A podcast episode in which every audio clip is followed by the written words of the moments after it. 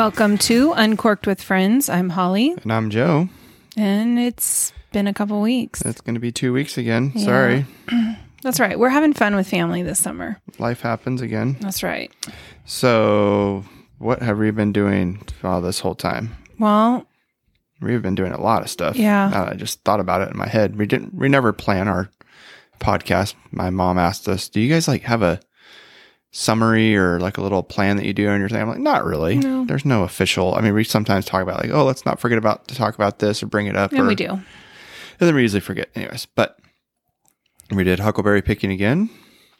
Mhm, With grandma. It was cold, raining, foggy. 50. Mama was hardcore. We were going to go no matter what. Grandma had to experience it. It was 50. My hands were cold, hmm which is saying something for the I middle of summer. sopping wet. we were all sopping wet.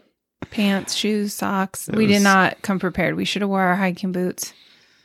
We yeah, were in whatever. tennis shoes. I'm not too worried about that stuff. Whatever. It's, it's part of the experience. it was. It was fun. We did a Huckleberry Festival Mm-hmm. in Wallace. That was a it's a cute little town of sign says 900 people, but it's down to 780 because they can't build any more houses because they're considered a historical national historical landmark or historical Something like that. city or something.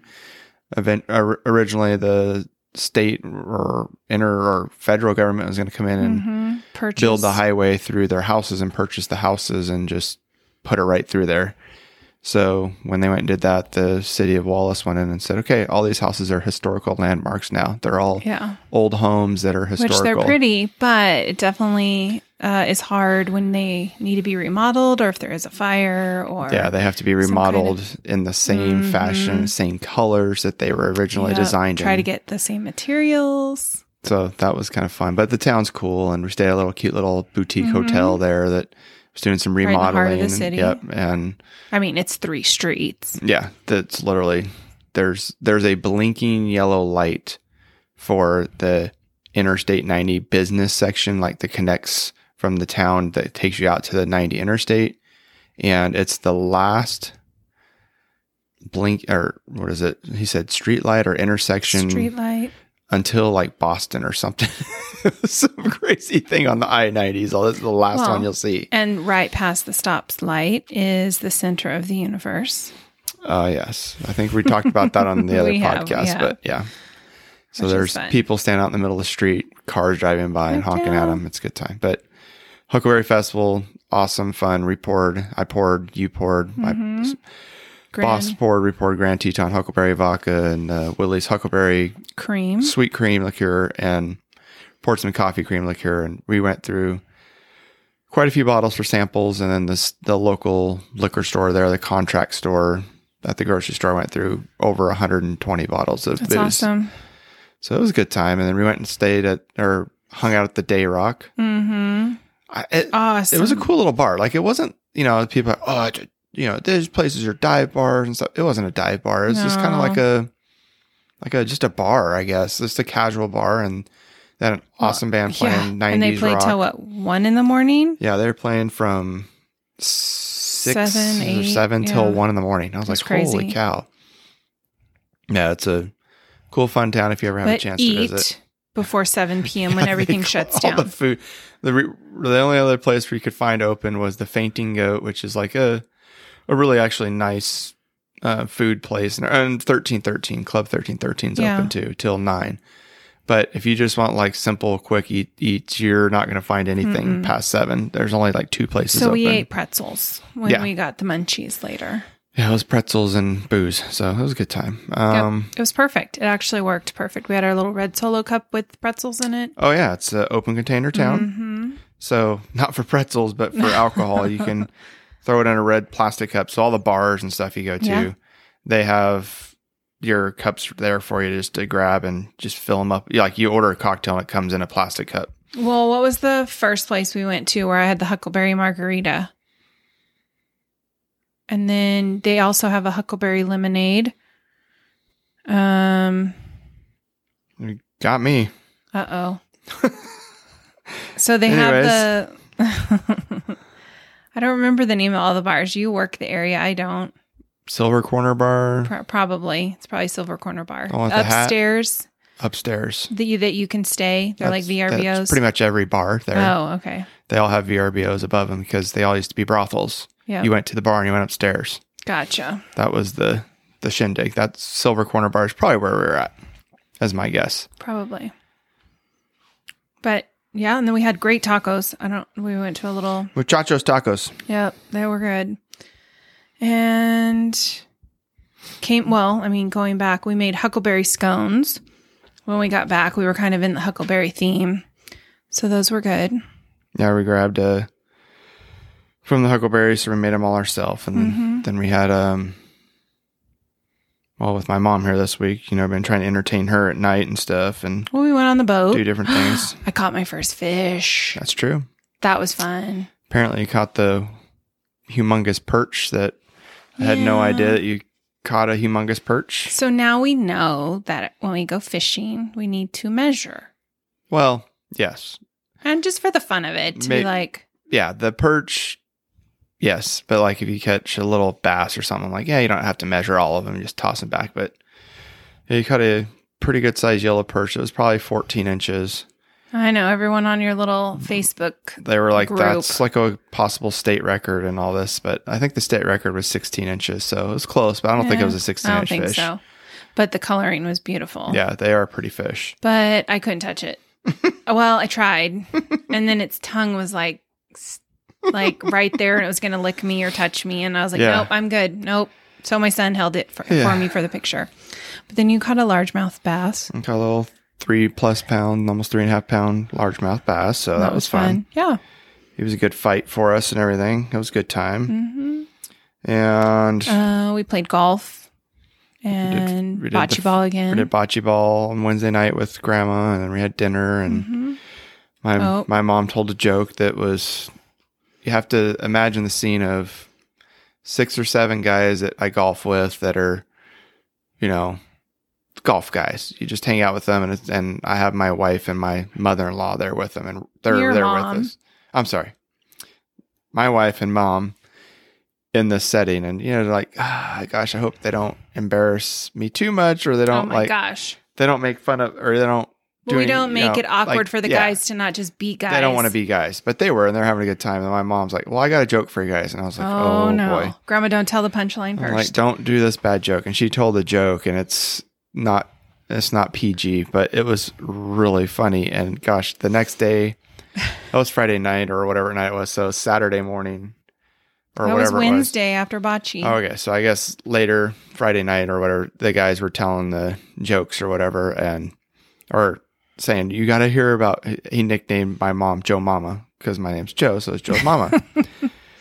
and he said you got to hear this joke. So we told the joke several times and got lots of laughs. So Mhm. Good. we, we would have my mom come on here and tell a joke, but she will not get on the podcast. I literally almost had to physically move her out here to try to come out and do the podcast, and she wouldn't do it. She was hiding in the bedroom under a pillow, not going to do it. So, One time, maybe. yeah, she's like, I just have to do it when your brother and Megan and they they have a podcast and you're there and you can all do it. Then I'll come in and just say, "Hi, I'm mom," and leave. I don't like to hear myself talk. So, Well, she just doesn't listen to that podcast then. but we've had fun with grandma. Gone out to eat quite a bit. We did the, uh, what was it? The Palooza at the country club. that was The Friday rock night. band. Yep. That was fun. So It was lightning and thunder the dancing whole in night the rain. all around us and raining and the next morning I, apparently there was a couple of people that were uh, partied a bit much all night and didn't make it all the way home or kept partying and didn't make it all the way back from home to where they were going and they decided Fell to, sleep on the driving to range. lay down on the driving range and sleep. It was quite a party. you know, it was the best dressed people just sleeping in the middle of nowhere though. They weren't homeless people. They had collared shirts on or something. It's pretty funny um so yeah did all that and then um you played some of the best golf played, this weekend. Played some good golf this weekend and Saturday and Sunday in the club championship and didn't win, but I was only two strokes off for the to tie for the win or whatever you want It's to call all it or right. Your tie for the lead. So better. played pretty good. So I was pretty happy. And now they tear up the course, so they're going to redo three holes. So Well, it snows here too, so it's not like we don't we don't get to play year round on the course. no, but it's gonna So they're gonna tear up three of the holes and kind of mess up the it for a little the mojo. So yeah. we'll be playing much golf again, except more more in the simulator probably in the next few months and stuff. And then um yeah, what else we got going? Just tonight, what we're drinking here? We're not drinking a cocktail tonight. We're doing whiskey. Mm. That's right. We're drinking larceny. Imagine that larceny, barrel proof. That's right. Big difference. is true. That is true. So I can give a couple backgrounds on the price and the stuff, but I'll Go let you Oh, give more of the history on it and stuff. But okay. so larceny, price wise, is not super expensive. I, I feel like it's in the twenty to thirty dollar range. It's a wheated bourbon, meaning that it has a higher wheat mash bill in it than most bourbons. Most bourbons are corn, rye, and your malt. And this is more they got the wheat profile to it, so it's kind of a cool taste to it. I really enjoy it. But this is the barrel proof, so no cutting it with water to stretch it out, make it make more product in it. And it was um, so it sells for really well online, basically, at like a lot compared to what you can buy it for in Idaho.